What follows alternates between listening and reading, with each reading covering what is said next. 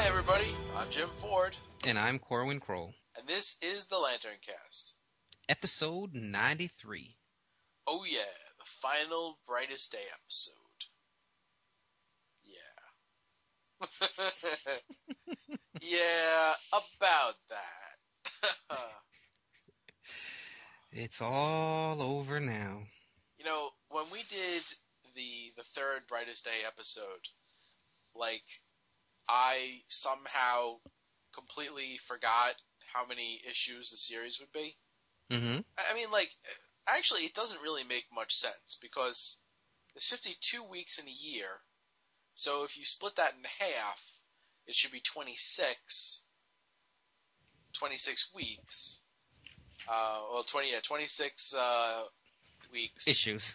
Oh, yeah, Six 26 issues. weeks. Mhm. Um, and if they had a zero issue, then that means the series should have gone up to 25. Okay. But in any case, they decided to cut it short at 24. So when we were figuring out which issues to read last episode, like we ended up covering like a bunch of them. Yeah, yeah, and 20, 24 is actually double sized. I haven't count the pages, but they actually said it's double sized. They double sized it. Yeah, yeah, that's true. But what that uh, ultimately means is that we have, know, just four issues, one of them being double sized to review tonight. Which it's not really going to matter since most of it was splash pages anyway. yeah, so so basically, well, we'll get into it. okay, uh, let's start right off with issue 21. This is the we finally get the resolution to the Martian Manhunter storyline. Martian Manhunter has figured out that Decay has been messing with his mind, and uh, you know he goes after her full force. And she's like, "No, no, don't kill me. I, you know, we we had a child. We have a child. I'm with child."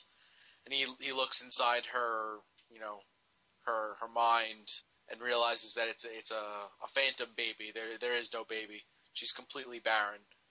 So, and I don't necessarily know that it would have changed his mind too much, but uh, he grabs her and flies directly into the sun, killing them both. But because he's Martian Manhunter and, you know, they can actually make money off of his character, poof, he's a white lantern and he flies out of the sun. And uh, the white entity asks him to choose. You know, do you want Mars or do you want Earth? You have to choose a world. And, uh, I mean, I guess right at this particular moment that he's being asked the question, he's partial to blue as opposed to red.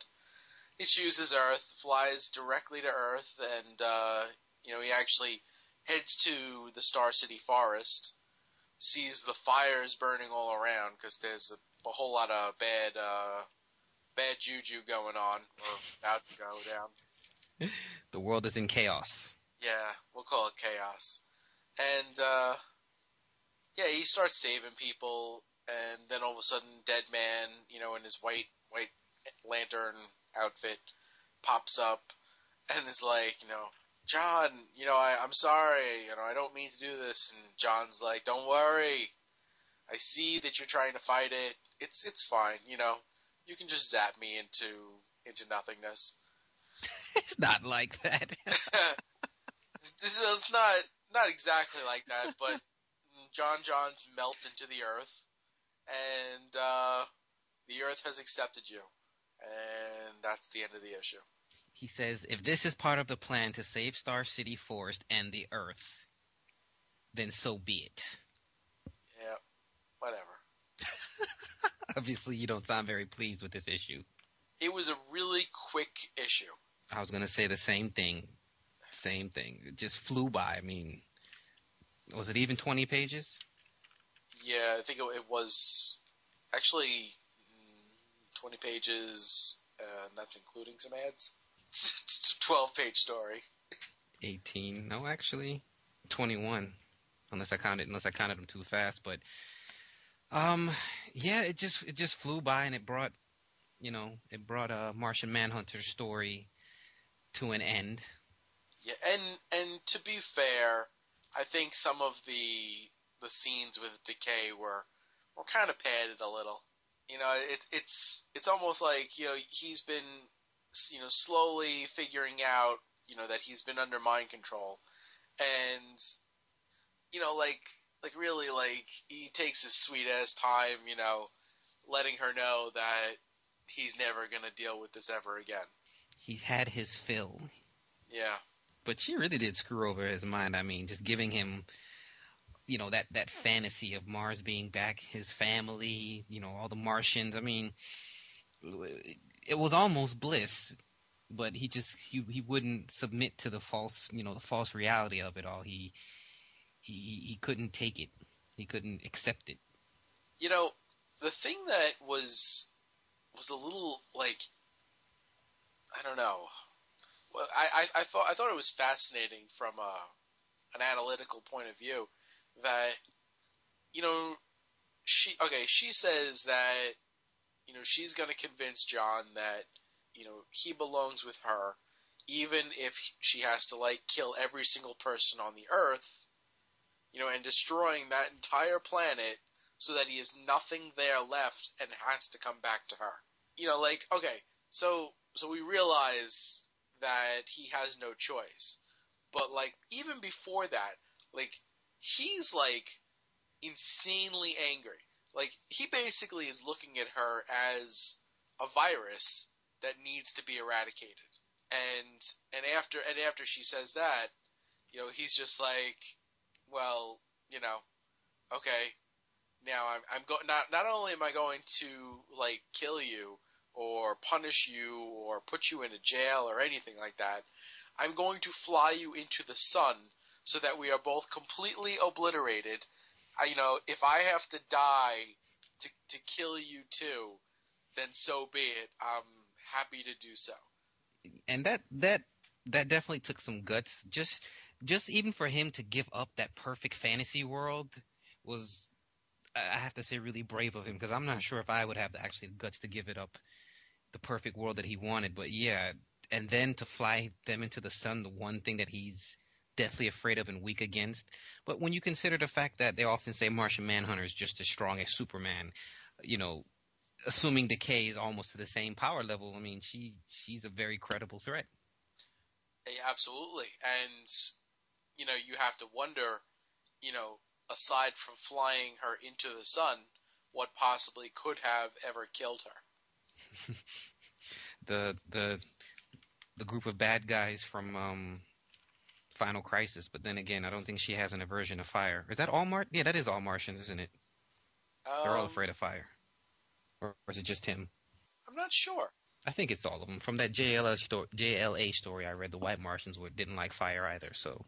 Uh, well, you know. Fire oh yeah, yeah. Remember we remember you looked it up too, and somebody made them afraid of fire for some reason. I don't remember exactly what you had said. It's one of the old episodes, so the listeners can look it back up. There you go. Straight from Corwin's mouth.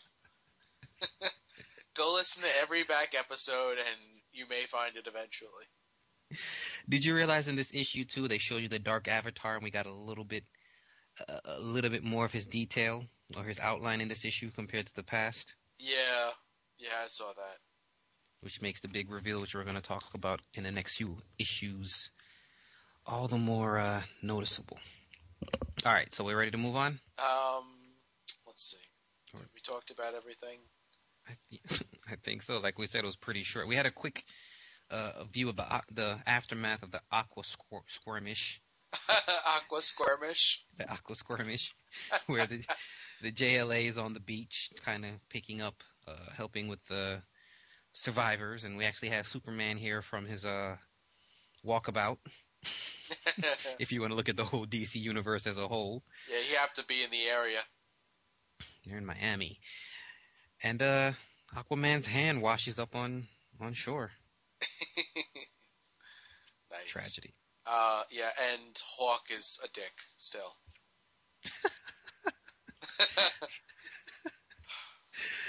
oh boy, wait till we get to the final issue. Anyway, um, okay, that's it. Oh, real quick, how did you feel about the art on the issue? Which I, it's good art, you know. Um, yeah, this this art was was actually really good. I I, I like this a lot. Most of it, I believe, was Gleason. Was it Gleason or Prado? I think it's Gleason. Um, And it, it, it really made me realize how much I do miss him. He's not doing Batman and Robin anymore, so I'm wondering really, where DC's putting him next. probably Flashpoint. Oh yeah, he probably is on one of those minis. Well, we'll look it up, but yeah, uh, I, want him back in the GL universe. I really do. Yeah, Uh, the Emerald Warriors dude, uh, I forgot his name, but he's you know he's doing fine over there. Uh, Kirkham, uh, he's growing on me, but you know we still miss Gleason. At least I do. absolutely, absolutely. Yeah, this one, Patrick Gleason, Yvonne Hayes, Ivan Reis, uh, and Joe Prado. Okay. Yeah. I, I think Hayes did the first page. Yeah, Uh. The second two-page spread on the beach with the rest of the JLA is probably Prado because that doesn't look like Gleason at all. I'm so confused now. I thought re- no, actually, I think Ivan Reis was doing the the Aqua Aqua Skirmish. Oh, both pages? The, oh, all three pages? First, Now I- first page looks like him, but this, this actually, yeah, you know what? yeah, actually, no. The you're right. The double page does look like Prado. It's not very detailed at all. No, no, yeah, that that's probably Prado, and then the rest of it is probably for the most part Gleason. It, it definitely does, you know, look look Gleason-esque, and yeah, like I, I did enjoy this. They gave me enough art with Green Lantern Corps with him that eventually I just got to the point where it's like, yeah, I really like this now, and that's when they took him away. Exactly. he became the de facto Green Lantern Corps artist, and then Yep. he's gone. Yep. But uh, White Lantern Deadman takes down another hero. Yeah, yeah, another one All right. bites the dust. Brightest Day, number 22. This issue, we cut back to the antimatter universe where we follow uh, uh, Firestorm, which is Ronnie Raymond and I, I can never remember these guys, Jason Rusch. Rusch. And we get a really, really beautiful scene with, well, art with the Anti Monitor, who's just all kinds of awesome. For some reason, whenever I see him, it's just, you get that wow factor.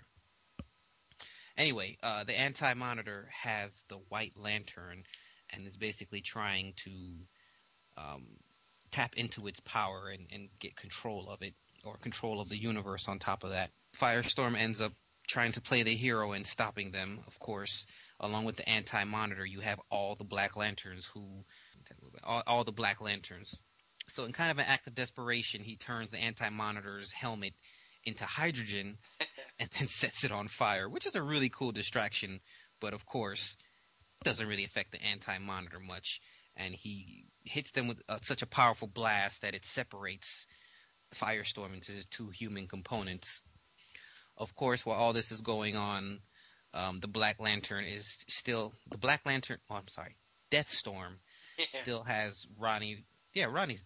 I get these two confused. Which one is it? Jason's dad. Jason's and, dad, and the Professor professor. Professor Stein, which is Ronnie's like um, mentor, basically his father figure. So for some reason, Deathstorm ends up releasing um, the Professor. Did he release both of them or just the Professor? Just the professor. He releases the Professor, and at the moment where um, Jason, Ronnie, I keep doing that. I don't know why I can't get these two straight.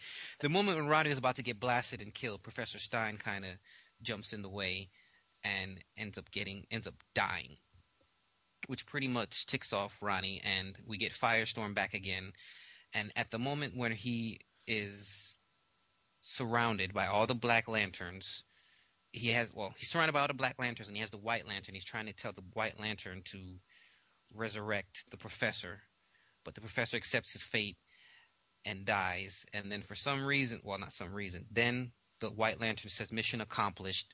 Life returns to Firestorm and completely obliterates all the Black Lanterns. Then teleports Ronnie to Star City, where he runs into doom doom doom White Lantern Deadman or Uh-oh. Alive Man. Alive man. Alive Man.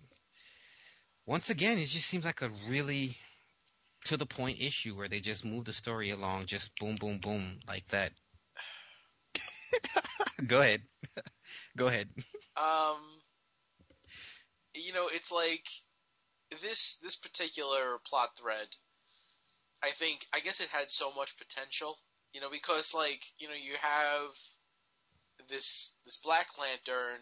He you know he his, his mission is to steal the White Lantern and corrupt it and bring it to some sort of mysterious you know overlord who we didn't know, and we had no idea what the reasoning was. Uh, we figured that it would be to like you know maybe try and release Nekron again or I don't know, like any one of a million things. And ultimately, ultimately the the resolution to this story is that Black the Black Lantern Firestorm, Deathstorm, was somehow being controlled by the Anti Monitor, which doesn't make any sense to me. You know, it, like cons- mm-hmm. considering that the Anti Monitor was brought back to life by you know the, the life Lantern. entity. Yeah, exactly. It Brought mm-hmm. back to life by the the life entity. You know why he would have any control over anything Black Lantern at all. It, it it doesn't make any sense. But even if you disregard that and just say, well, you know, Deathstorm's a dick and he wants to team up with you know the biggest jerk out there, you know, and he finds the Anti Monitor. Okay, you know, even if you accept that, then the resolution of this story is that the Anti Monitor wanted the White Lantern so that he could eat whenever he wanted. It's it, basically like to him, the White Lantern is a 24 hour McDonald's that serves nothing but him. Well, he's trying to make himself more powerful so he can become unstoppable. But and and a cool thing is too, you notice that when he has the lantern, he he infuses life force into the lantern. So what was what was that all about? Do you think that actually fixed the lantern or stopped the entity from dying, or what?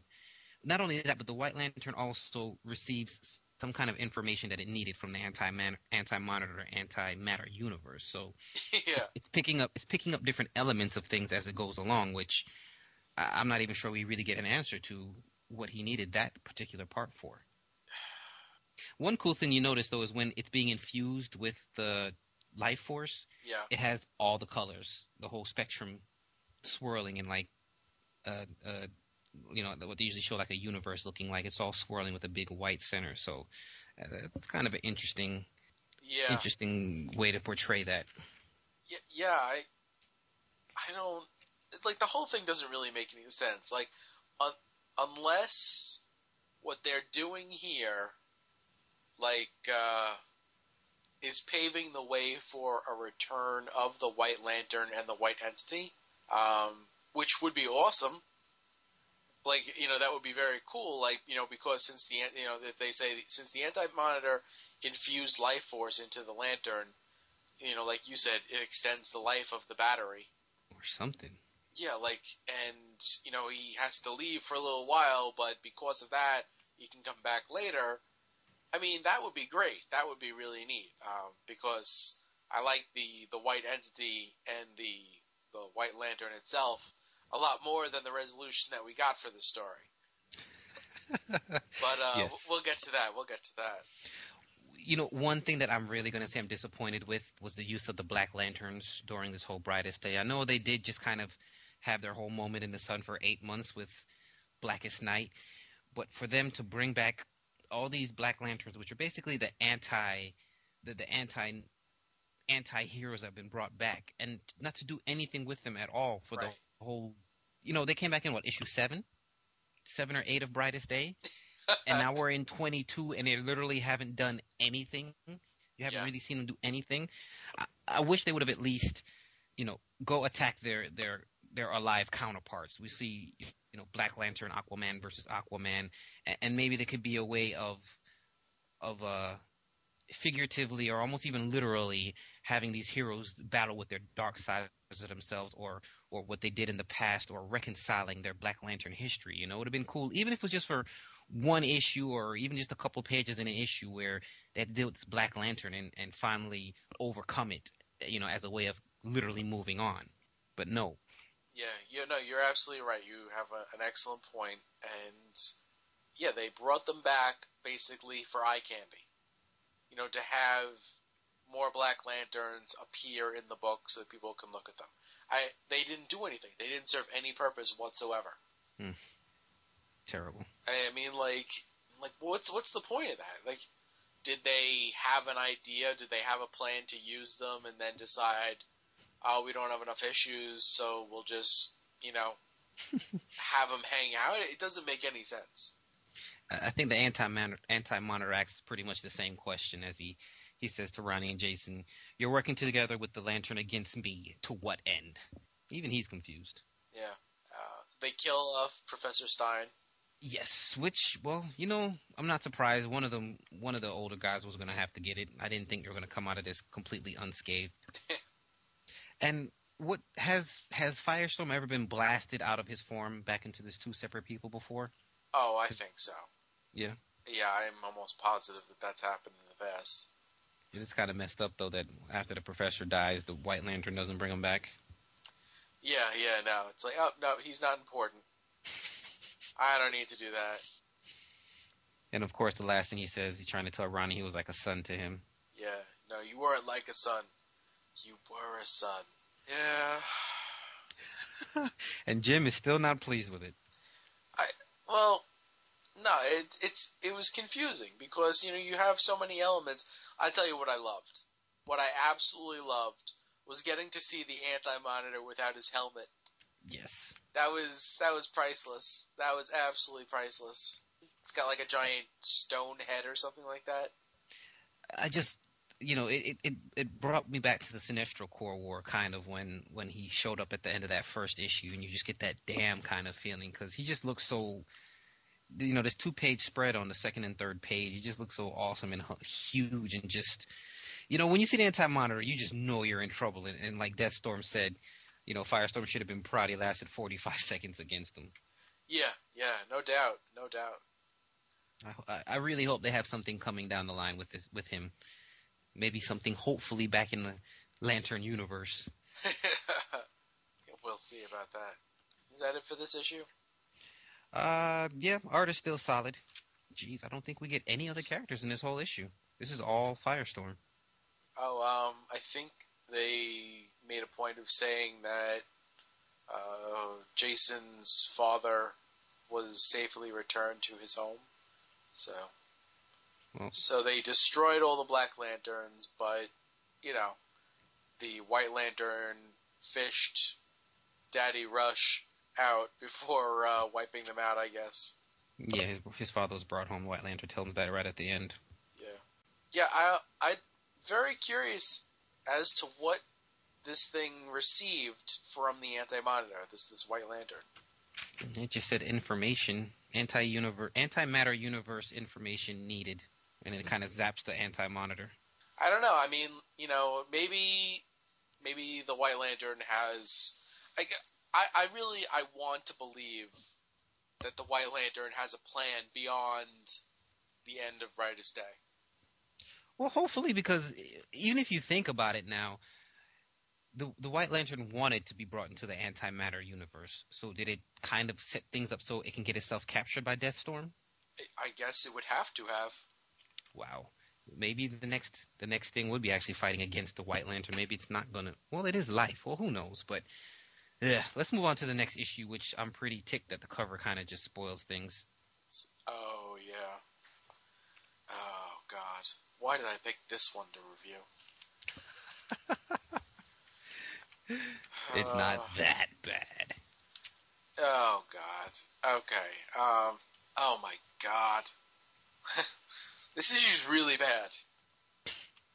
God. this this is where it becomes really bad.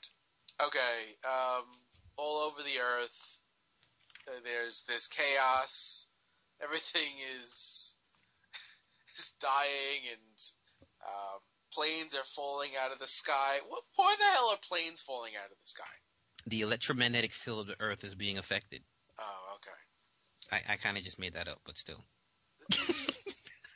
Yeah, that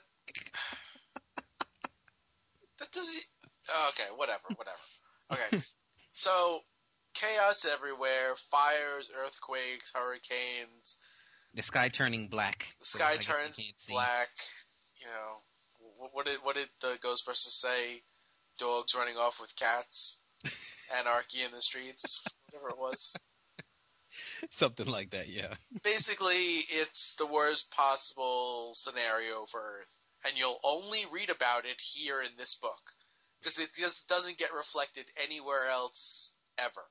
It, it happens in the span of a few hours. Yeah. Um. So yeah, basically the world's about to end, but only for a little while.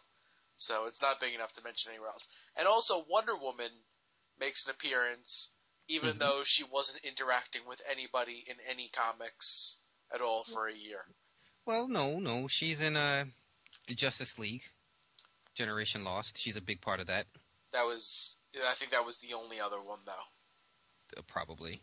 So there's a little tiny, tiny brightest day tie-in. Um, so Star City, uh, you got Firestorm, you got White Lantern, Deadman, and uh, Green Arrow, I guess. They're all in the forest, and a magical white barrier has popped up around the forest. Oh my god. Um, This is this is nowhere near Dark Things, okay? yeesh. The the the, the mini series event that's not to be named, which I named, but still. Good job.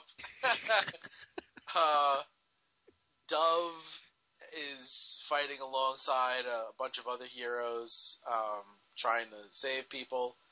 Oh, Hey, static. static shock. yeah, I just noticed that. And that, oh, and there's Aqualad and that chick that, uh, Aqualass or whatever. Uh, anyway, Dove is being, requ- oh god, oh my Summoned. god. I can't, I can't even believe this issue. It's just, this is bad. Okay, Dove is being summoned for some odd reason. Um, and the Hawk, he kind of hitches a ride by touching Dove just before she gets zapped. And bam, they're in the forest also, just in time to watch uh, uh, a hand starts re- reaching out of the ground, and uh, all of a sudden they reveal the the dark avatar, and it's Black Lantern Swamp Thing. Oh, and Boom, Captain Boomerang is also on the scene, also in the forest somehow. Oh yeah, he was he was able to get through because he was told that he would be able to get through. So you have this giant Black Lantern Swamp Thing pounding away at the white white energy force field around the forest. White Lantern, dead man or alive man. Now he finally zaps Firestorm, setting him on fire. Um, he's like the Human Torch if the Human Torch had a, li- a little floaty head next to him that was also on fire. and uh, now you have you know him on fire, and like air starts swirling around him, and water, and then earth, and then you have all of a sudden reappearing on a double splash page. You have Firestorm in completely in fire, Martian Manhunter, you know, completely made out of earth, Aquaman made completely out of water, and uh, Hawkman and Hawkgirl made completely out of wind. They are the the elementals. They represent the four elements, and they have to somehow. They they have to guide the elementals. It's their guide. The the focus or the guidance for the elementals is what the lantern says. Yeah, uh, then they have to take on this uh, Black Lantern Swamp Thing. Okay, and uh, then all of a sudden that that tree at the the center of the forest with the White Lantern symbol on it, uh, we realize now why that's so important because at the base, you know, of the tree, there's a a, a, a tomb or just a grave, um, a body to say the least. Uh, and the bo- body is that of Alec Holland, the person who would become Swamp Thing back in the day. The Earth's ultimate savior. God Almighty. Well, with with Alec Holland, originally when he died in that accident in the swamp, Swamp Thing thought he was Alec, which he wasn't. He just had Alec's memories. So that's what that's what that and that's an old. I mean, this is the original Swamp Thing story we're talking about from way back when. So, well, actually, not even way back when. I think it's when Alan Moore started writing the character. He he twisted the story and made it like that. Yeah, yeah, yeah. No, that, that is what happened. Okay, so that was that was painful. I mean, Why why was it so painful? uh, this the ending. Let's That not we are- 24 yet. We're on 23. I know, but the ending that we are racing towards with issue 24, like, Brightest Day started out, like, I thought really good. Mm-hmm. Um, and what they ended up giving us was just so lackluster. It's just like, it's painful reliving the memories of the journey to get to such a lackluster ending. That's that's basically where I'm coming from. And like, you know, they they're like they're you know trumping up the significance of all this in these last few issues, but like realistically, like I I don't see it. Like the only reason that this seems like it's important at all is because they're telling me it's like, hey, this is important now. This is what we were racing towards. This is a big deal. Hey, everybody, no, you should be concerned with this because we're telling you that it's a big deal. You know what I mean? I can I can definitely agree with you on that. However, I will say I enjoyed the ride up to this point. It it totally did feel anticlimactic to all of a sudden, oh hey, it's Swamp Thing, and then we have Alec Holland.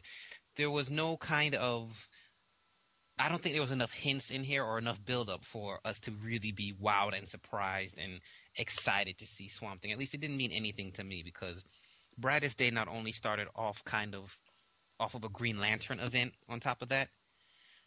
Um, we had Green Lanterns in the very beginning of the story, you know, trying to pick up the White Lantern, trying to deal with the White Lantern, and then suddenly they're gone out of the story.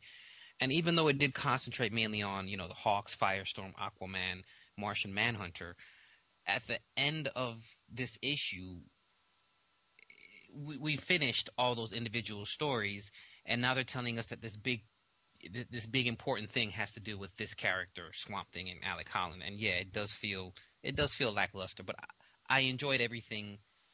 Everything up to this point, I enjoyed a lot more. Yeah, yeah. Um, I, and I, I I can agree with that. Um, I guess the other thing is like the ending comes completely out of left field. I agree. It, I mean, they, here's the thing: they did touch on little things with pollution, the earth, little things like that along the way, but not enough, not enough to make this kind of conclusion seem worthwhile, or this, this, yeah, this surprise seem worthwhile. Because you think about the oil spill, um, there, there were other little comments along the way about nature and the earth and things like that. There was minute, totally minute. So we find out that uh, that the the whole reason why because now Firestorm is just like you know wait a second you know this this thing this damn battery can teleport people wherever it wants. It can teleport itself if it wanted to. So why the hell were we stuck in you know the antimatter you know home and watching Professor Stein die?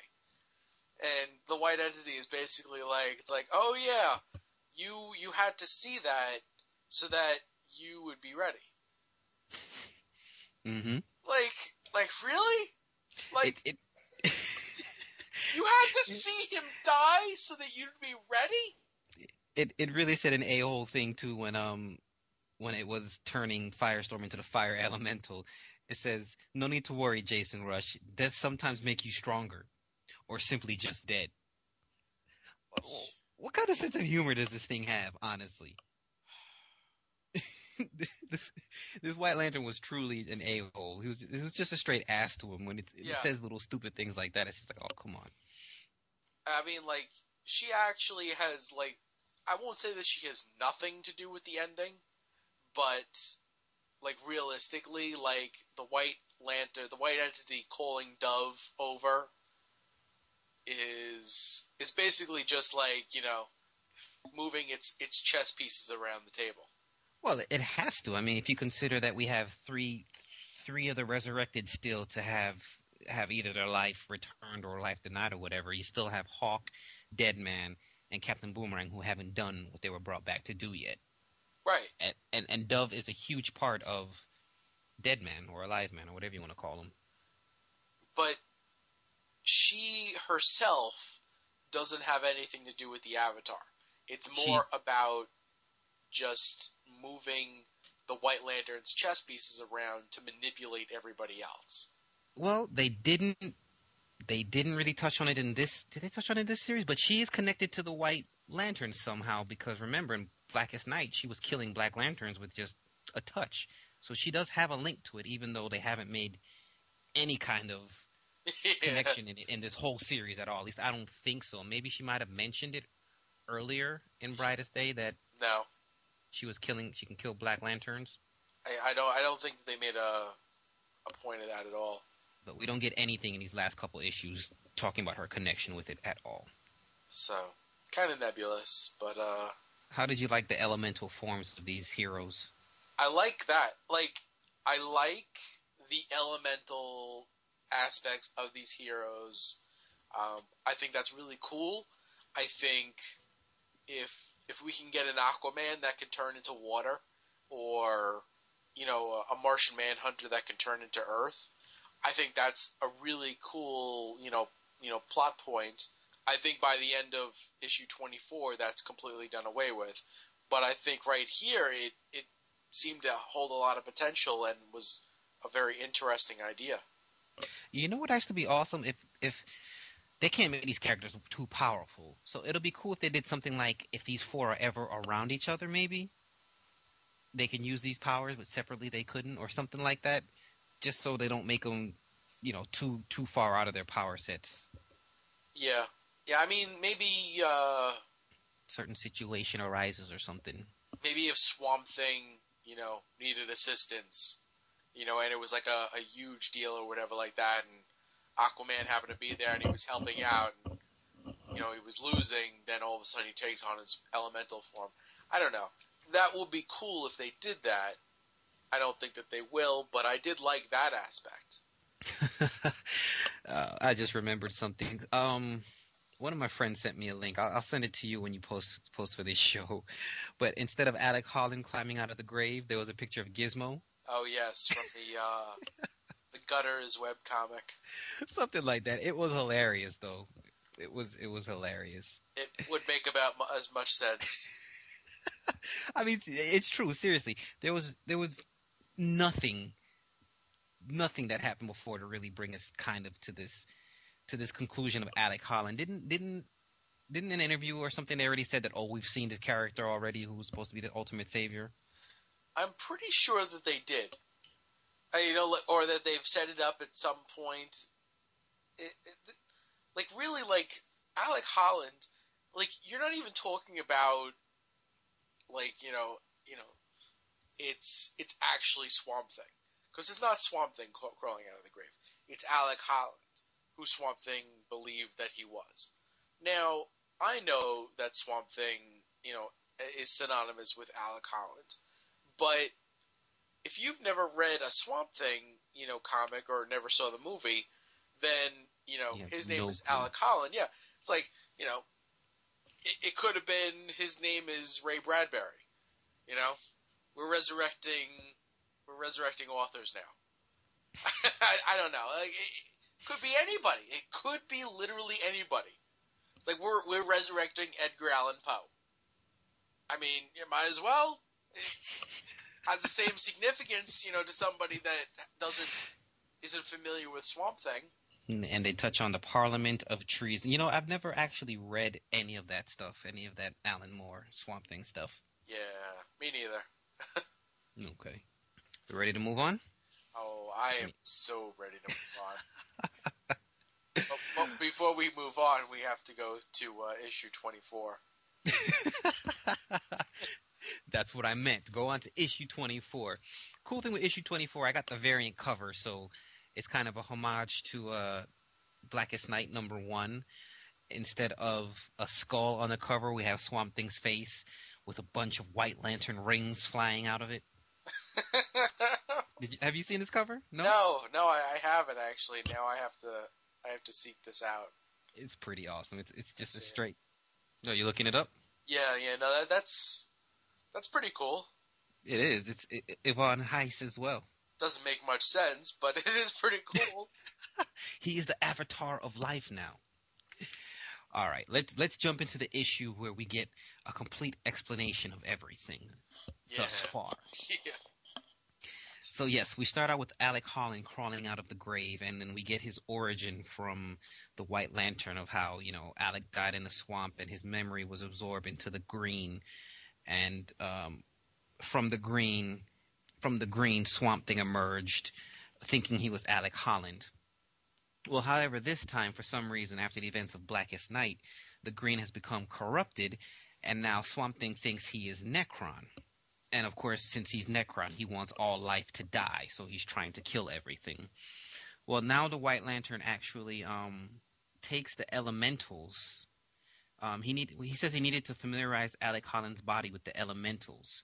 So what happens is he infuses the elementals into Alec Holland's body, and he also says he had to purify the essences of of uh, everybody who was affected by Blackest Night. So basically, what he had really done to the Hawks and to Aquaman and Firestorm and pr- pretty much everybody he brought back, when they had their life returned, they were cleansed of any corruption from from Nekron. So they have the Black Lantern um, Swamp Thing breaking into the dome, trying to kill everybody, and eventually Captain Boomerang gets his chance to throw his boomerang at Dove, which he um he manifests out of some kind of black energy. Uh, Hawk tries to catch it, but it goes straight through his hand, and before it can hit Dove, Deadman jumps in the way, taking the boomerang, which also explodes, and Dove begs for the White Lantern to fix to fix Deadman, which he says he can't, not this time. In order for him to bring back Alan, Alec Holland, he needs a life for a life to balance things out, basically. So Deadman once again dies. The white ring flies off of his hand into Alec Holland, and we have the resurrected Doctor. And he looks pretty cool. He's in his lab coat and everything, surprised, wondering what the heck is going on, because last thing he remembers is the fire. When suddenly the trees start reaching out to him, and the Parliament of Trees asks for his help. They need help cleansing the green from its corruption.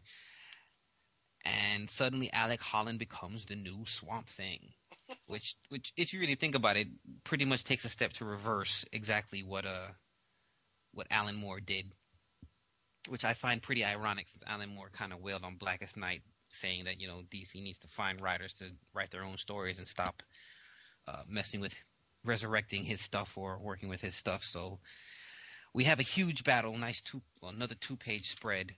Well, we have two two two two two page spreads in a row with Alec becoming Swamp Thing, and then we have White Avatar Swamp Thing versus Black Lantern Swamp Thing. Which I didn't like that they actually switched artists from the first page to the second. You know, Yeah. the actual battle page we have is of a, of a totally less detail and less quality of the previous. yeah, it's really jarring, and there's It not is. even a background. It is. It's just it, it's bad. And then the fight continues with the less than stellar art of the two of them, the two uh, Swamp Things going at it. Or for some reason, the new Swamp Thing now can actually use the elemental powers that he gains. So he's blowing in with wind and fire and earth, and then he eventually plunges uh, a stake into Black Swamp Thing's heart, which severs his connection and kills it. So uh, back at Ground Zero, um, Hawk and Dove are trying to pick up the pieces. Deadman is dead, and uh, the plants pretty much bury him and form uh, flowers over his grave. And Deadman is back in his uh, ghostly form. Uh, the White Lantern tells him his time his time on the world is not done. The people on this planet who have given up on life still need your help. And of course, Deadman is ticked. You know, he just learned about cheeseburgers and you know, loving loving life, spending time with his grandfather, and uh, having some one-on-one time with Dove. And he's really upset that he lost it. He says it's not fair, and he's clearly upset. But for some reason, Dove can hear him. She can't see him, but she can hear him. He tells her he loves her. She tells him he, she loves him too, and she cries. anyway, we have Swamp Thing saying the corruption is over. The infusion of the elemental powers that strengthen his life force, help gu- guided him, is no longer necessary, no longer required. So out pops our four heroes. We have Hawkman, Aquaman, Martian Manhunter, and Firestorm, all back to their normal selves. Which, now that we mentioned it before, maybe they did keep some of these powers because he's saying, you know, the elemental powers that strengthen him is no longer needed. So he lets them go. So maybe they still do have a, a part of it. Anyway, somebody else gets shafted by the White Lantern as Hawkman is returned without Shiera, and he is Hawkman is just simply losing it because finally, at last, they broke in the curse that you know they can be every time they find each other, they're not killed anymore. They can finally be together, and she's gone. But there is some kind of hope because now she seems to be stuck in wind form. Um, other than that, Swamp Thing go ahead and fix, fixes the earth and starts clean, you know, bringing plants back to life and growing everything back. Martian Manhunter can hear people people finding hope and happiness now, and Swamp Thing, you know, is regenerating the planet. And slowly we see the darkness disappear from the planet. Then we get a little bit more exposition from the Lantern telling them how everything has been fixed. You know, Maxwell Lord has protected the world from a superhuman war. Basically, he prevented Kingdom Come from happening. Um, Jade learned to balance the darkness within with her brother, which I guess is something else that they're going to be picking up on eventually. Bullshit. Um, Osiris brought his sister back, which is something I'm actually interested in reading. But um, even with that, he says, with the goddess of nature returned, she will aid Alec Holland. So we will be seeing probably some ISIS in the future. But Swamp Thing is here to protect the planet. Um, the White Lantern says his time here is done, and it disappears. It tells it tells Deadman or Boston Brand to embrace life, for it is not for all it is and all it is, is and all it is not, and then it disappears. And of course, everybody else is wondering what to do next. Uh, epilogues, if a few different epilogues. Aquaman is back to the scene of the Aqua skirmish, skirmish in Miami, and he realizes that the weapons the rebel Xebels were using were actually Atlantean. So that's another mystery for his book, I guess. Uh, Martian Manhunter revisits the daughter of the the professor that brought him to Earth and removes the brain tumor that she had in her head, you know, healing her, making her normal. Hawkman is still as angry as ever since he's lost Shiera again for the final time, probably. Then we have Ronnie Raymond and Jason Rusch um, doing research, figuring out that the the Firestorm's matrix has been altered by the blast that it received from the anti-monitor, and that it's damaged and it's counting down to detonation. Finally, we have something. we have a scene that I find really questionable for them to put at the end of this. I'm wondering if Geoff Johns is trying to make a statement. But we have a bunch of all the bigwigs from an oil company um, that were responsible for the spill, and already they're trying to uh, trying to avoid any kind of lawsuits and find new dumping grounds for their for their waste and different stuff like that. When suddenly Swamp Thing appears and, and strangles all of them to death with the plant. I mean, he, he completely takes some of them and breaks every bone in their body, just completely slaughters them. Um, later on that night, somebody walks into the crime, scene, lights a cigarette, and says to himself, bollocks. And here we have the return of John Constantine into the DC universe. And it says the beginning, and that's how the issue ends. and Jim is glad that it's over. so glad. Now, what do where do we want to go from here? Well, I mean, like for starters, I don't care about the green. I I mean, like I like Green Lantern. I like the Green Lantern Corps.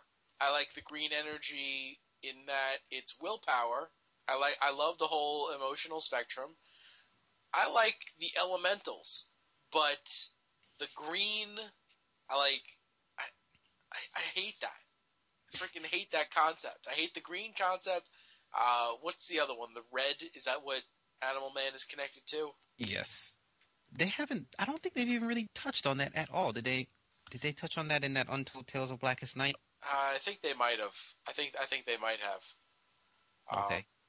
but yeah, I mean, like I don't, I don't know what any of the other colors are, and it doesn't really make much sense to me. Like, I don't know, whatever. It just, It, it sounds like the fundamental pieces of the universe, you know, the things that make the universe. So maybe that's where the anti anti matter universe comes into play. It's it's it's a part of existence, you know, the the negative to the positive. But other than that, I have no clue what you know what else to really take from the green and and the fact that that uh Swamp Thing is back and, and slaughtering C- CEOs in their office. I thought that was kind of like, wow, they they really took it there. yeah, yeah, that was, uh, that was a little over the top. I mean, more than anything, I wish they would have at least stuck the kept the same artist from the moment that Alec Holland became Swamp Thing all the way through the fight because the one beautiful page of him becoming Swamp Thing, the one two page spread, and then all of a sudden it switches to a different artist for the fight between the two Swamp Things was just it it hurt. It really hurt the story. Yeah, yeah, no, I. It's almost like they just put like a pull-out poster in there that had nothing to do with anything. Very true. Uh, that was weird. Uh, even when like the white, okay, so the white ring that was on Dead Man's hand flies off of his hand, and uh, Into Alec Holland's body. yes, it goes into his mouth and resurrects him.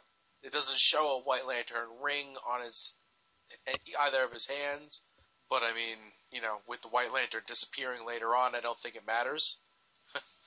My time here is done. But like that that page where Alec Holland, you know, is resurrected.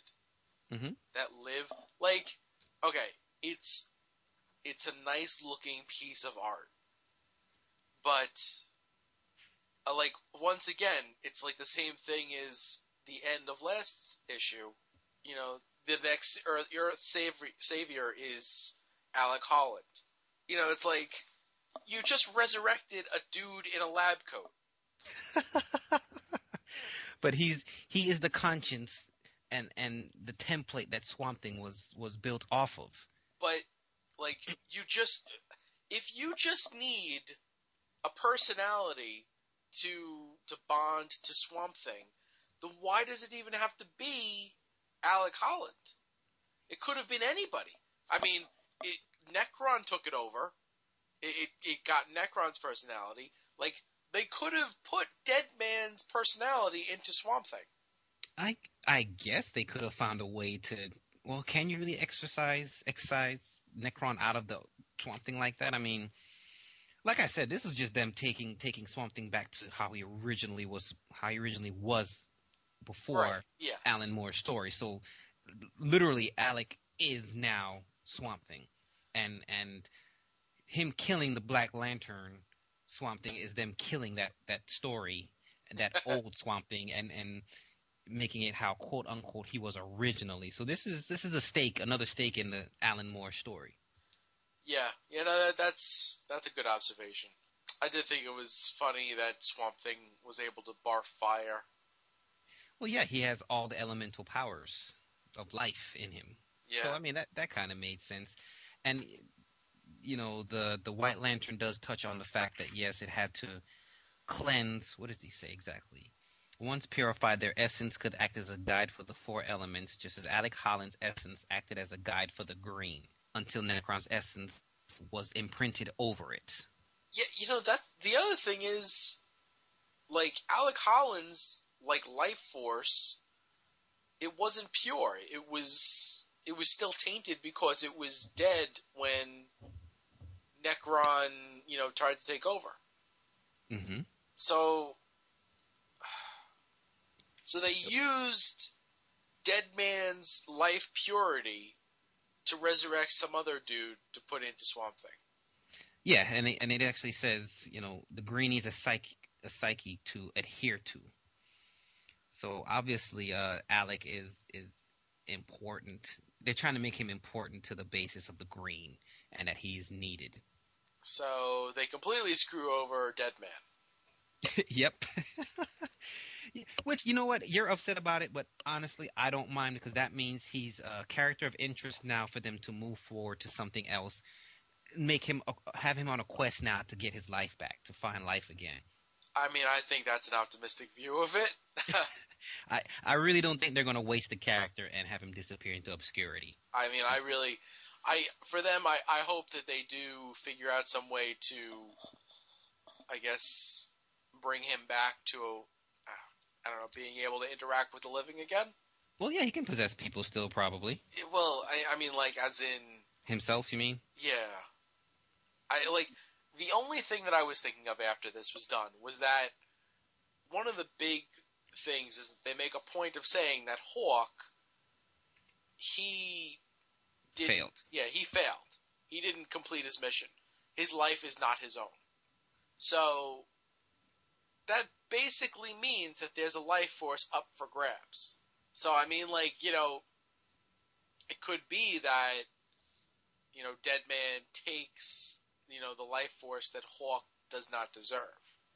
Or maybe he'll give it up. Who who knows? I mean, he's still he's still partnered with Dove.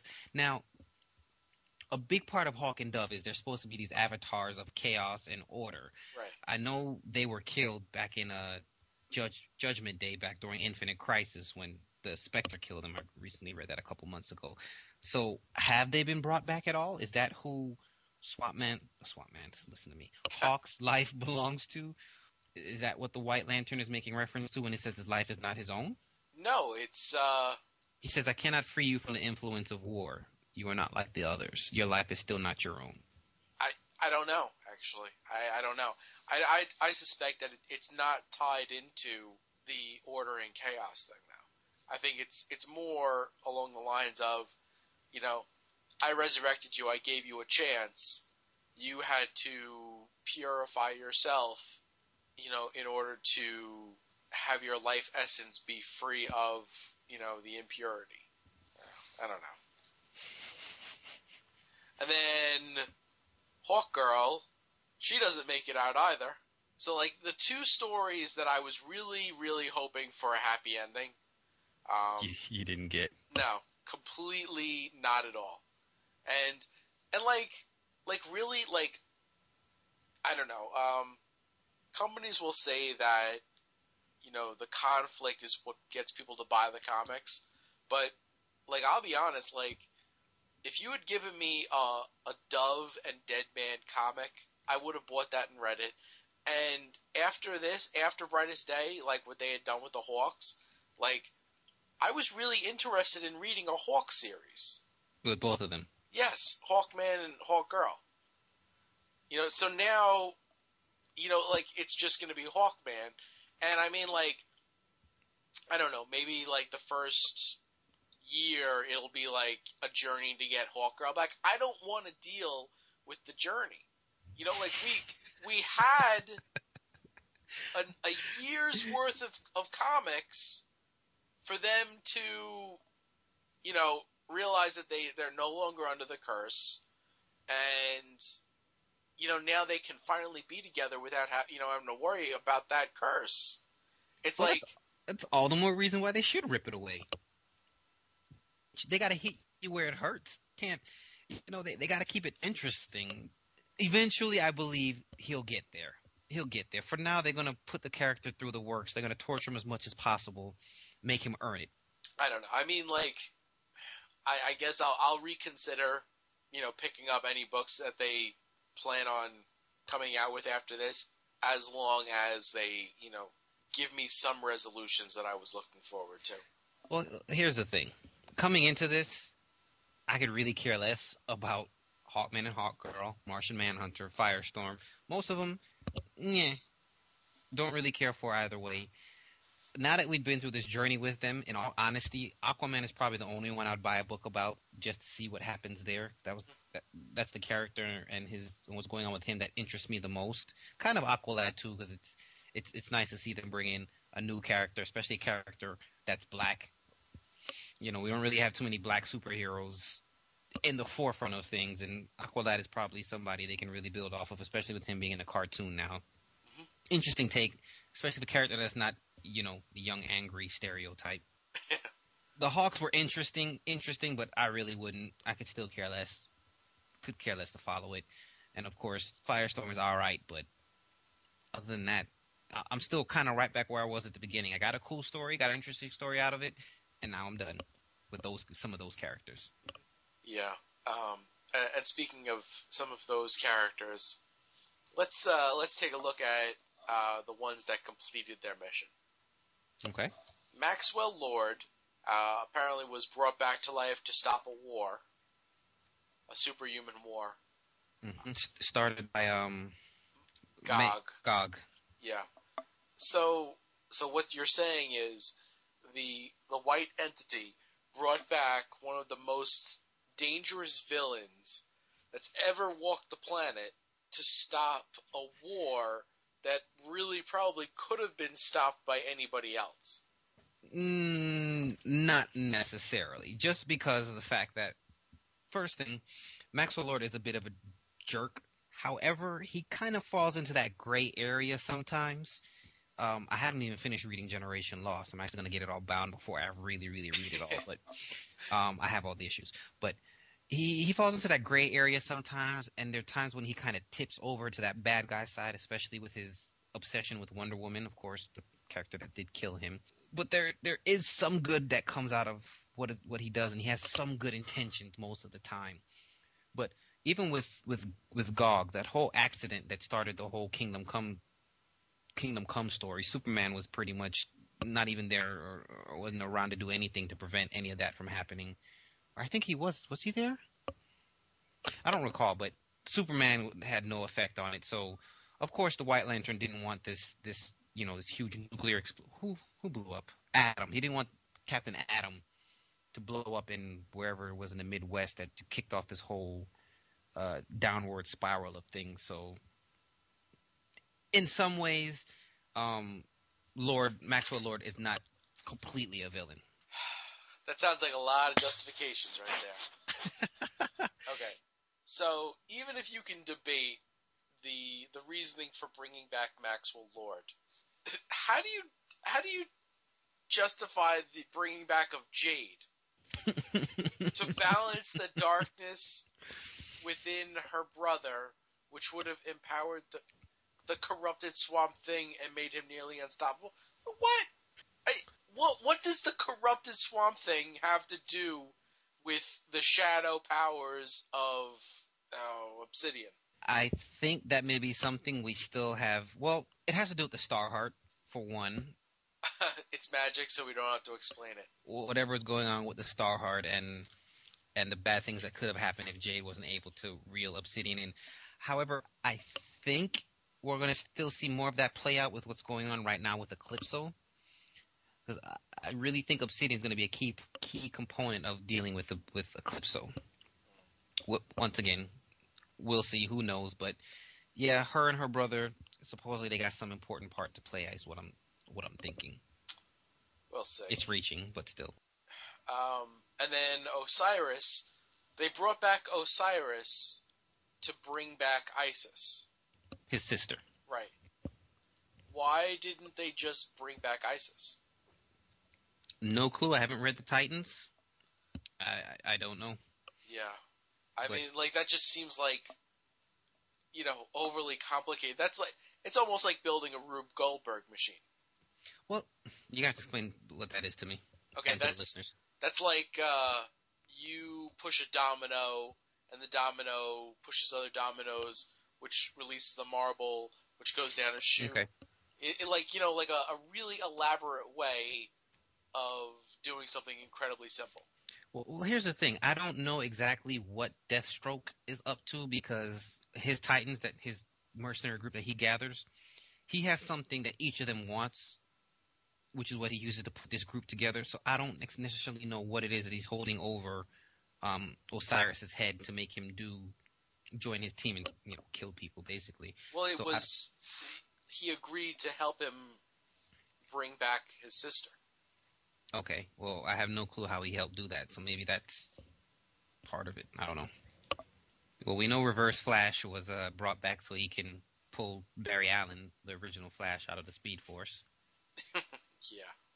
which happened had happened already the first time loop around or Yeah. something. Yeah, and Captain Boomerang was brought back to throw a boomerang. Oh, let's touch on that. Throw the boomerang at Hawk, Right. who failed to stop the boomerang. Well, no, he had to throw it at Dove. Uh, uh, He had to throw it at Dove, and Hawk was supposed to stop the boomerang Right. from killing Dove, Mhm. which he failed to do. Do you think that Hawk was supposed to be the one to actually die from the boomerang? And that's how he failed. He was supposed to die, and his life force was supposed to be the one to bring back Alec. If you look at the boomerang and the way that it goes right through uh, Hawk's hand, it goes right through Hawk's hand, but like it actually gets embedded in Dead Man's chest. Right. So, So- and what if what if Hawk literally tried to step in front of it instead of trying to catch it? Right. Literally sacrifice sacrifice himself and step in front of it and catch it in the chest like like Deadman did. Yes, like literally that would have been the only way to stop the boomerang, and and Hawk was not willing to do that. Um, so so then the boomerang, you know, goes to Deadman. Um, I don't know, like the, the the things that you have to think about are there's there's a, a few different you know angles to look at it. Uh, one, did the the white entity actually want Dove, you know, dead and have her life force go into Alec Holland? Did he actually want Deadman dead and have his life force go into Alec Holland? Or did he want Hawk, you know, to die? And Hawk didn't really have much of a part to play at all. It was True. almost like uh like background noise to the whole Dead Man Dove situation. Did, did he have any kind of major role in the Birds of Prey book?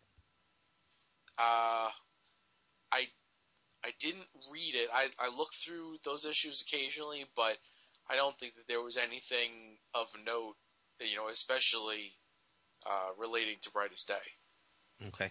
So it, it's almost like you know the, what I'm thinking is that his life force is up for grabs right now, and it's almost like you know what, what I'm hoping is that the white entity said, okay, well, Deadman is going to have to die because you know he has this pure life force, and I'm going to need that for Swamp Thing, but I'm not going to be able to bring him back to life right away because I'm going to die myself. Mhm.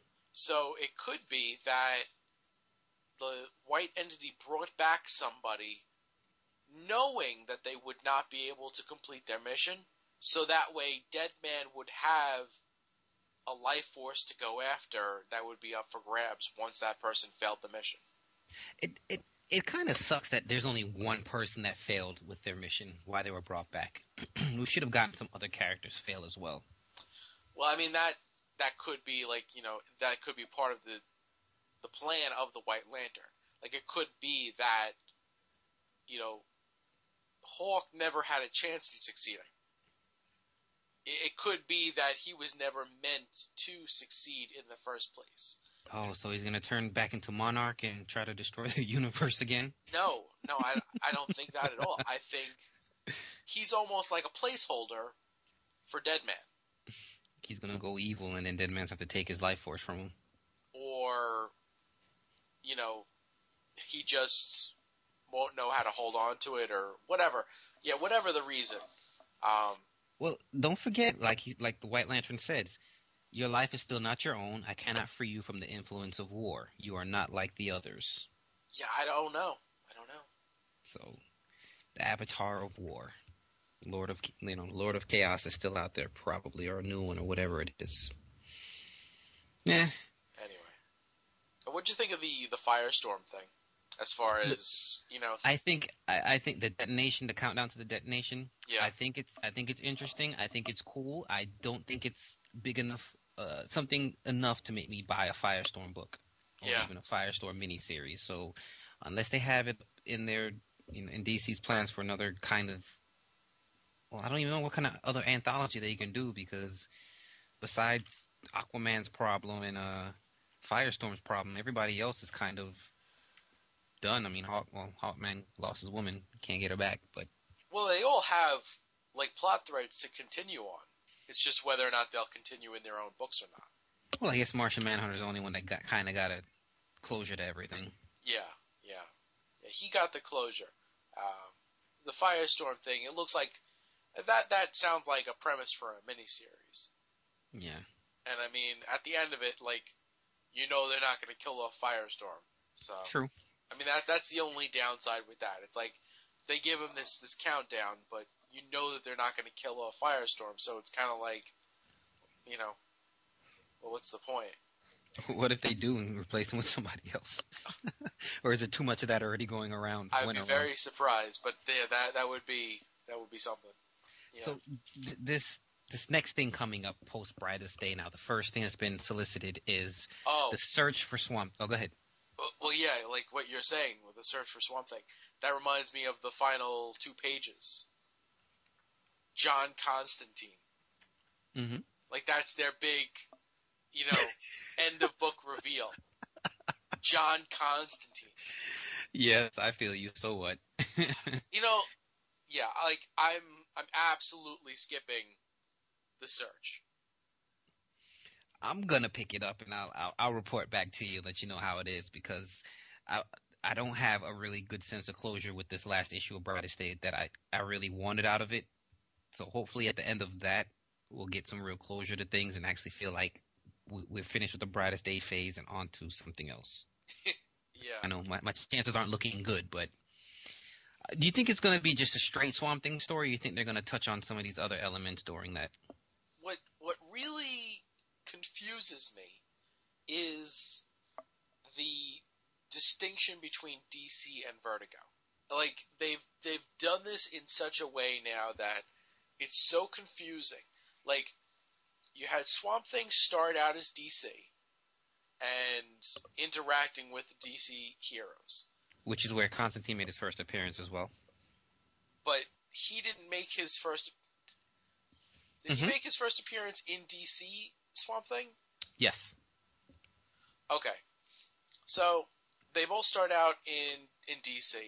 Then they switch to Vertigo. Then like Swamp Thing is now going to be exclusively DC, but Constantine is going to be in DC, but he's also going to have his Vertigo book. And they're Well, two different characters. His Vertigo book is still going, yes. And his Vertigo book is he's going to be a totally different. Well, not a totally. He's going to be a different character in his Vertigo book, just because in that book he actually ages in real time. So every year that goes by in that book, he actually does get a year older. Um, he's married in that book. I mean, he's older. This is more of a younger John. So there's going to be a big difference between the two. But like how do they answer questions like where was he all this time? because that other book is called Hellblazer, and this is just going to be John Constantine in the DCU, so they probably don't even have to touch on that. Even though there are Vertigo titles, there are still little appearances from other um, DC characters. I, I know Zatanna was in an issue or two of uh, was it Hellblazer she appeared in? But Yeah, what I, what I'm getting at though is like you have Hellblazer's history in Constantine's history in Hellblazer, and that character is a distinctly different character from this Constantine. Mm-hmm. So this Constantine would have to have been in the DC universe ever since he made his first appearance. Yeah. But he hasn't shown up anywhere, you know, since that. Since no. yes. Yeah, I'm, that's not surprising. I mean, you know, characters come and go. They fall into limbo, disappear for a while, and then are eventually brought back. It's not going to be a big, a big deal or big issue for them to bring Constantine back. And the biggest part of that is we don't really care. we don't really care that they brought him back. Honestly, I don't. It doesn't really make much of a difference to me. Yeah, no, that's that's an excellent point. I mean, it's basically just a dude in a trench coat. If they throw on a yellow power ring on him or something, then maybe I might have some kind of interest, which God forbid they do. Nah, I don't care.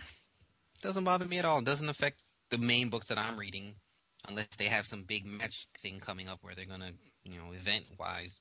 Then I may have to pay a little bit more attention to it. But Yeah. Overall, the ending to this was just kind of meh. Yeah, I I thought it kind of sucked. I thought it was very lackluster, and uh, you know, for all the things that they could have done. Exactly. And, and coming into this, like I said before, it's out of Green Lantern. It was kind of Lantern centric. We have the White Lantern, which, you know, Green Lantern, the White Lantern is a big deal. It's the, the basis of all life. It was this huge thing. And during the Yeah. series, it, it kind of just fell into the background a little bit. And then we, I'm disappointed we didn't get any other kind of Green Lantern centric stuff in, which you feel like a, more of a heavier Green Lantern event. But all intents and purposes, I'm I just think this whole thing was average, and that's mainly because of how it ended. The last two, three issues, just kind of out of the blue with this Swamp Thing, Alec Holland stuff, and kind of downhill from there. Yeah, yeah, I agree. Yeah, no, um, I think this this was very good up until the end. Uh, well, um, if you'd like to read the continuing stories of Swamp Thing or uh, Constantine or any of the other heroes, you can do so at uh, Wikipedia.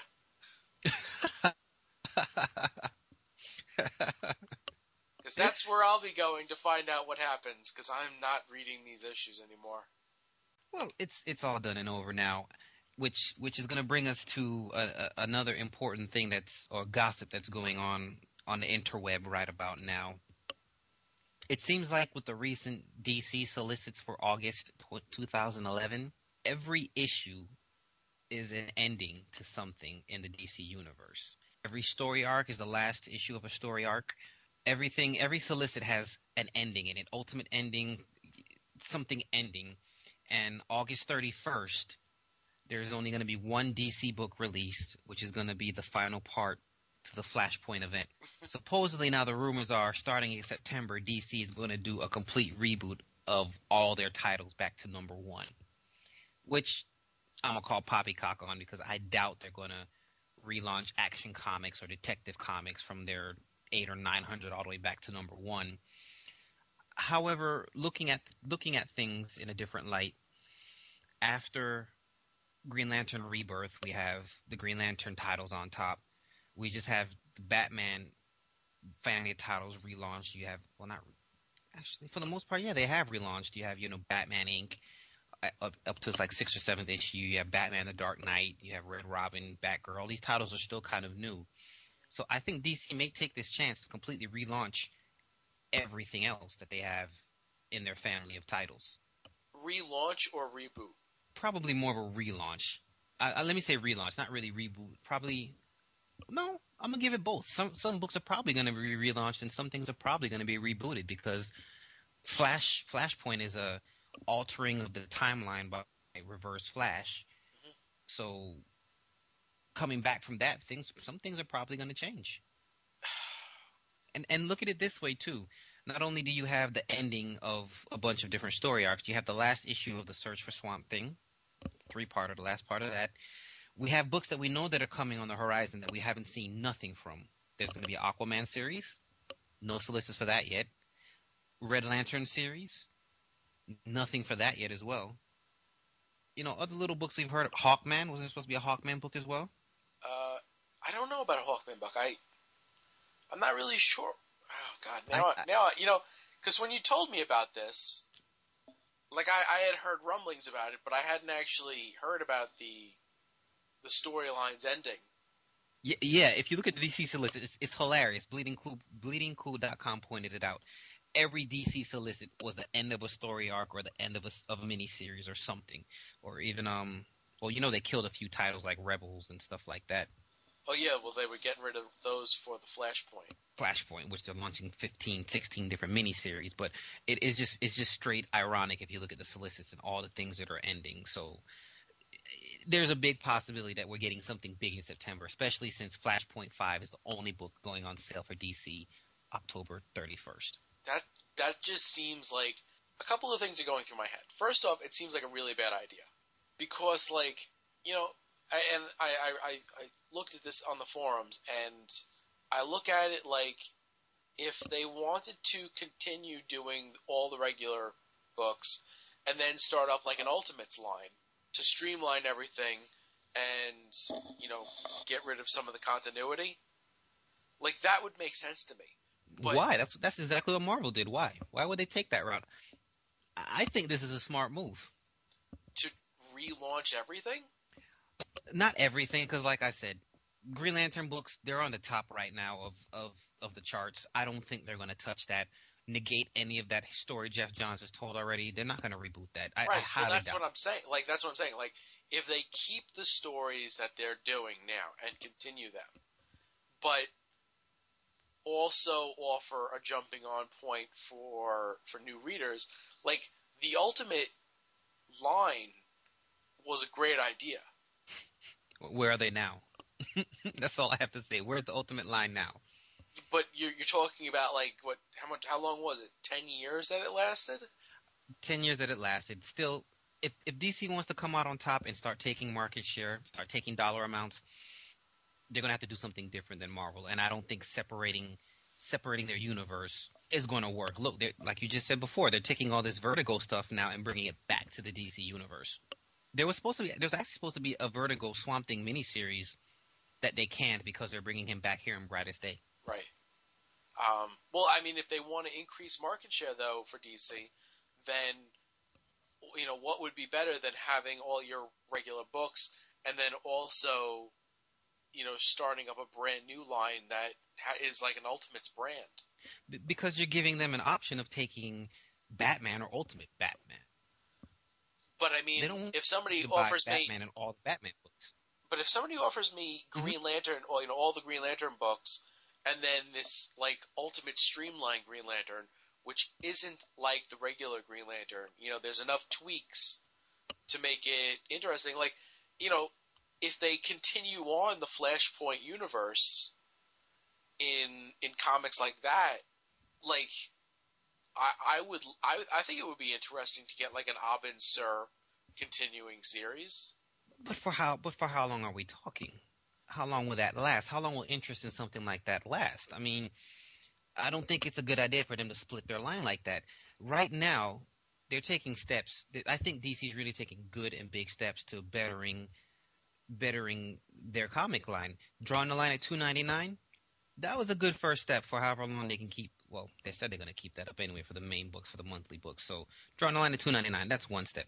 This this reboot slash relaunch of certain titles, certain books is going to be a good way for them to restructure things, restructure other books that may not be working, try something new, fix things that maybe they, they thought was a mistake to do, but essentially give good starting points for readers. The problem with that though Mhm. is that when you have the series like Green Lantern that are doing so well, Which they're not going to touch. I doubt they're going to touch. They may cancel one title to, to, to make room for the Red Lanterns, but I don't think Green Lantern's going back to number one. exactly. I yeah, I completely agree with that idea that they will not touch Green Lantern. But if they don't touch Green Lantern, then it's basically going to be like Crisis all over again, where some books stay the same and just keep going, and other books like start over fresh, like it's a brand new universe. Well, they can they can take this opportunity to launch their next big story arcs that'll be leading to the next big thing. Because when Green Lantern started out, they were building towards Blackest Night. Blackest Night is come and gone. They brought in Brightest Day.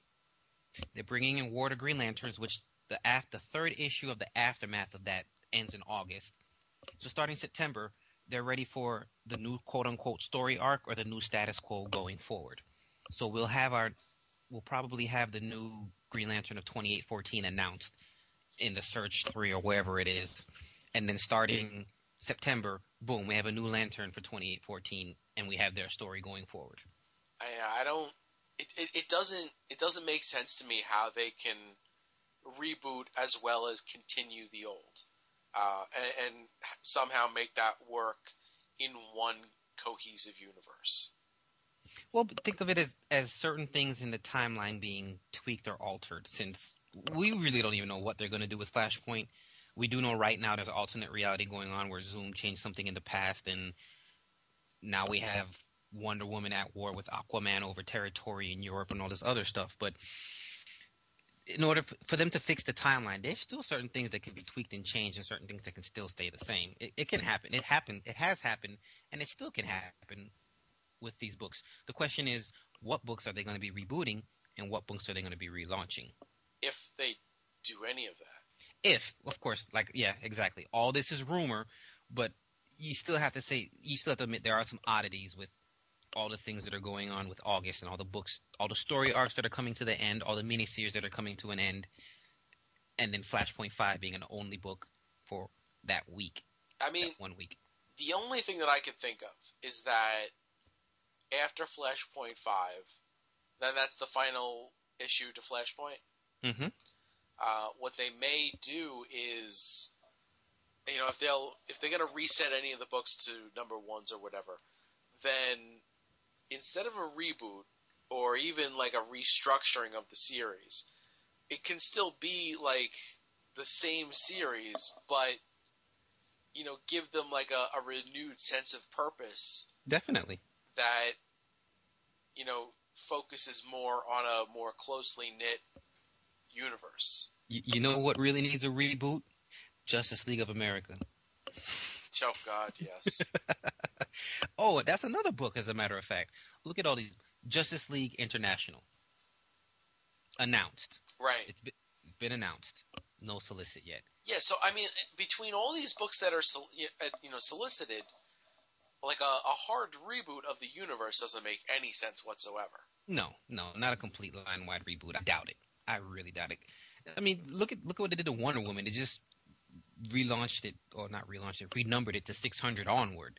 I they I don't think they're going to take certain these long running titles and boot them back to number one. That doesn't make sense. But other things, I I can I can see it. I'm even honest to God, I'm hard pressed to even give you any other books that are in the DC universe right now, besides the Green Lantern books, Batman books, Superman books, the one Wonder Woman book, the Flash book that's ending, Secret Six, which I love. I'm hard pressed to name anything else besides that. So whatever they're gonna reboot or relaunch, I don't think I'm gonna mind past those.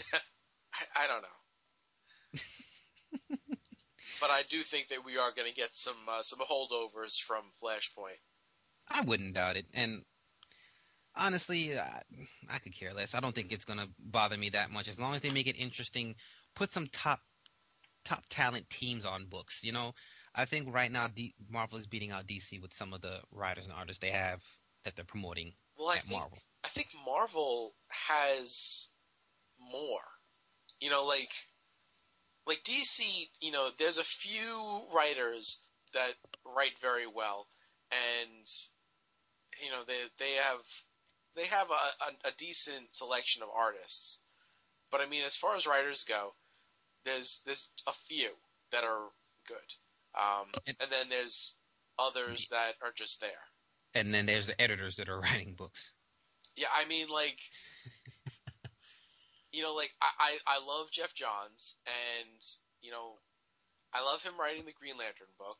I could care less if he writes a Flash book, but you know, with his position at DC now, like, how many more books are you going to put on him? You know, he can't be the only one writing your books. You need, you know, you need excellent talent you know, to to write these other books.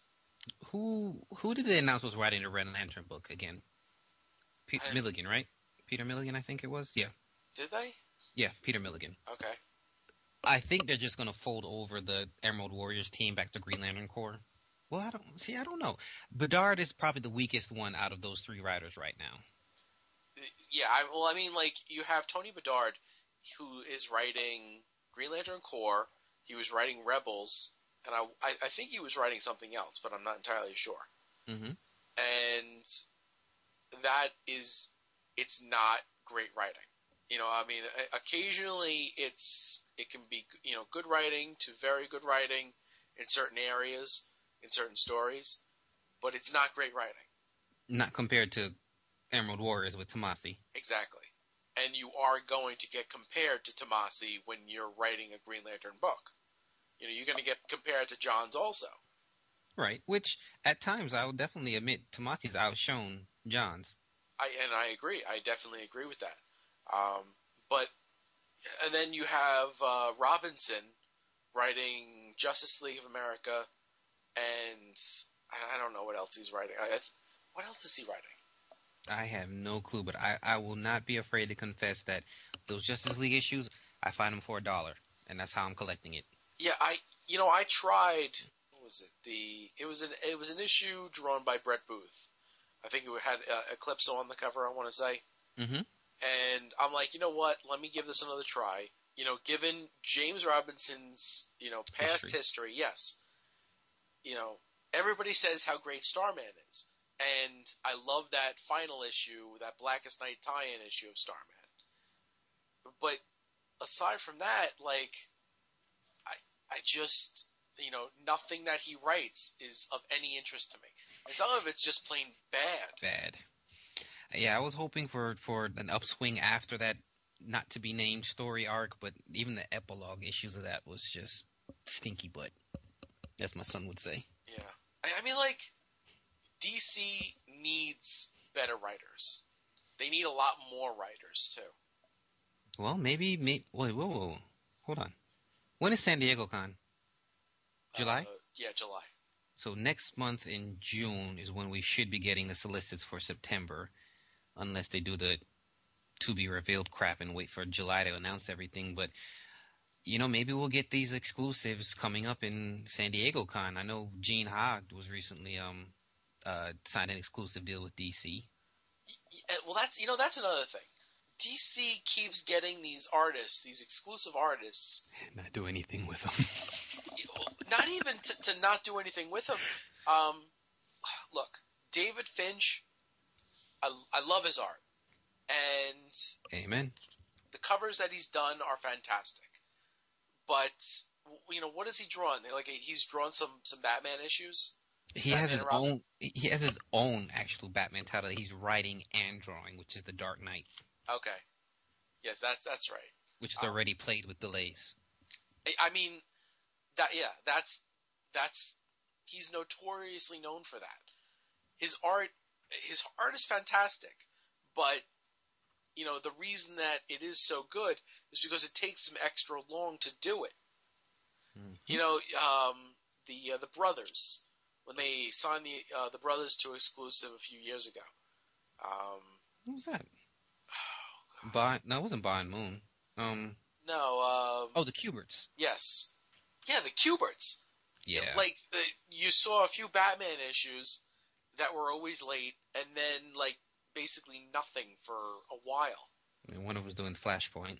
I mean, like, yeah, and that's basically all they can do. Mini series that can be started like you know several months in advance. True.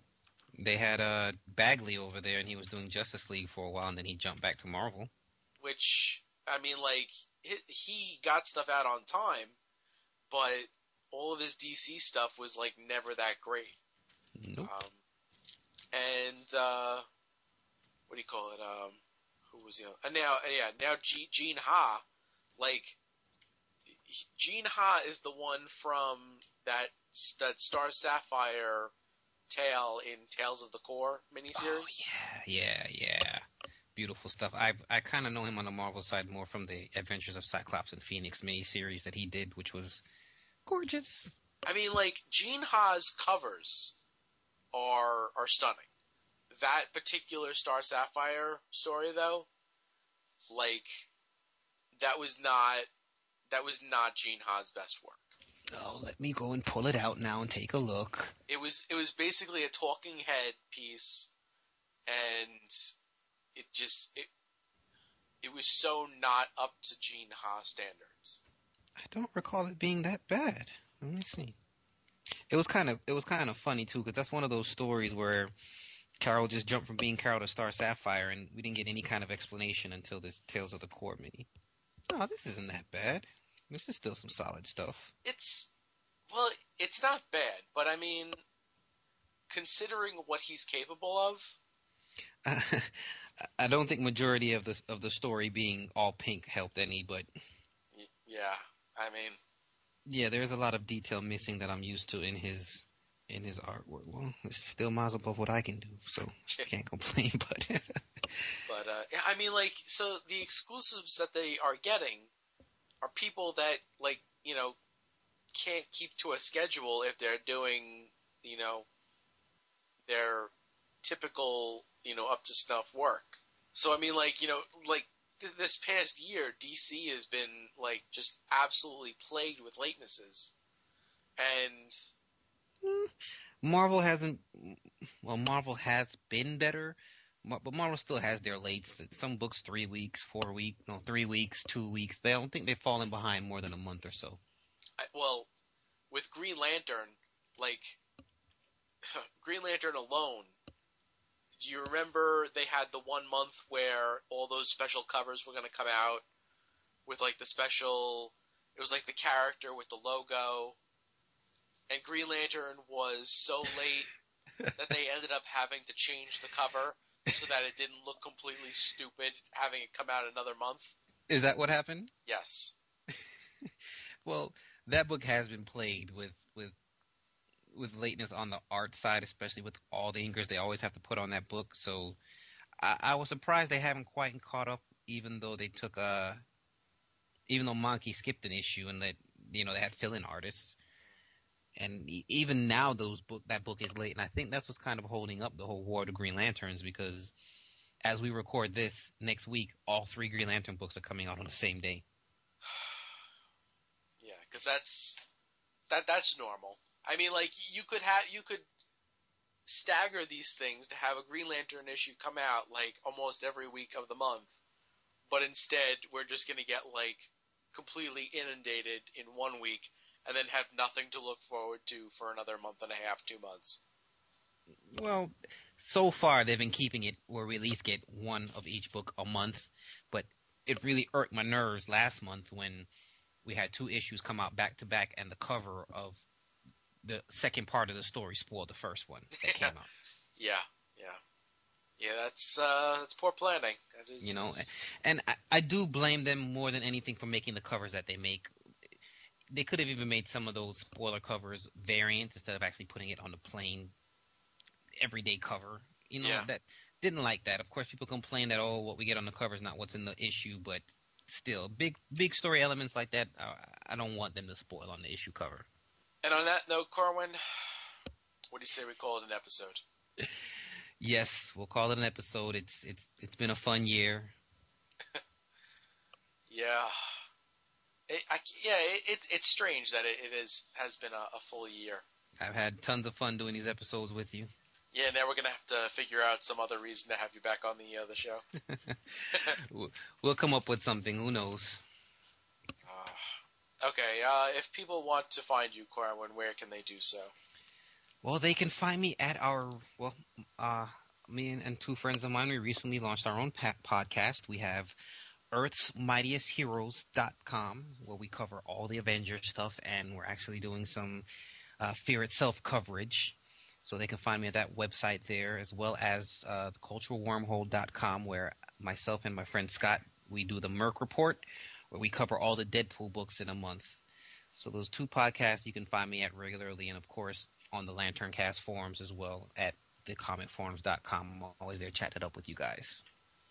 Oh yeah, I have not listened to the podcast yet, but I do plan on. Uh, we're three episodes deep. Um, we're probably going to run bi-weekly, but for this month, we just kind of wanted to push everything we had out. So we got, you know, the first coverage for Fear itself. Uh, we have uh, the Avengers books, the main four Avengers books for April. Wow, what is the other episode that we did? Oh, catching up, catching up on all the latest arcs of the Avengers books. So you know, we, are doing all the current story arcs for Avengers, New Avengers, and Secret Avengers, and then episode three now is the latest books for all those titles. So if you you know you don't want to spend money buying three or four Avengers books that are three ninety nine, you have a podcast to listen to now where we can just spoil everything for you. Which is exactly why I will be listening. I, I like the Avengers books, but I can't justify the expense. Uh, Imagine how I feel. I'm reading all the Lantern books, all the Avengers books, all the X Men books. That's rough. Yeah, but I gotta say, uh, from month to month, my favorite flip flops, but uh, Green Lantern's been holding down as my favorite favorite in my heart right now. Oh yeah. Can't can't beat what's going on, which I can't wait for you guys to really get into this war. Oh yes, that's uh, that's probably going to be coming in two weeks. Yeah. Okay, uh, if you want to contact us, you can do so at lanterncast.com. You can email us, lanterncast at gmail.com, or our individual emails, it's our name at lanterncast.com. Uh, if you go to the website, we have a link to our forum, our Facebook page, our Twitter. We have our RSS feed right on there to download and put into any aggregator you want. Uh, there's a gallery. I I've put in a few of my pictures from uh, Super Show. I know uh, the guys are working on that also, and uh, you can find us on iTunes. You can subscribe, leave us a review. That would be great. We have a brand new voicemail number, one that we will actually have for a very long time now. Um, you know, we've we've gone through voicemail mail numbers in the past, and uh, you know, this time we we actually went out and, and got a good one. So if you want to send us a voicemail, you can call seven zero eight lantern. Nice. Yeah, that's 708 and then spell out the letters lantern. And uh, leave us a voicemail. And uh, Corwin, thank you very much. It's been a fun year. Oh, definitely. I love being on the show. Thanks again for having me on. It's always a pleasure. And yes, we will definitely have you back on. So, um, thanks for listening, everybody, and good night. Good night.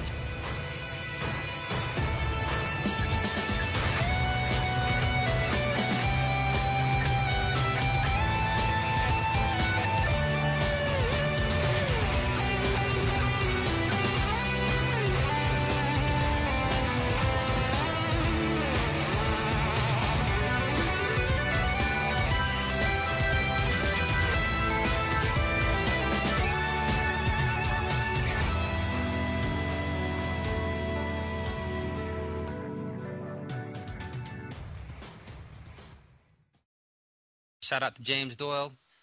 Okay. uh,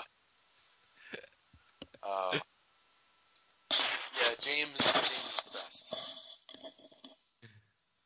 I, I tell you know I tell James like you know all the time that you know he's the best, and I tell everybody that it's like you know there's absolutely no way that this podcast would be able to continue the way that it continues without him doing the you know the editing Editing. and whatnot. Mm-hmm. And then Dan goes and like starts up, you know, a, a thread on the forums. It's like the James Doyle appreciation thread. It's like you dick. It's like I've been appreciating this dude since the moment he came on. If you steal all the start up a damn thread, pissed me off. That's it's all good good. James. James, it's all good. This way, you know, you get, you get to see how much everybody else appreciates you too.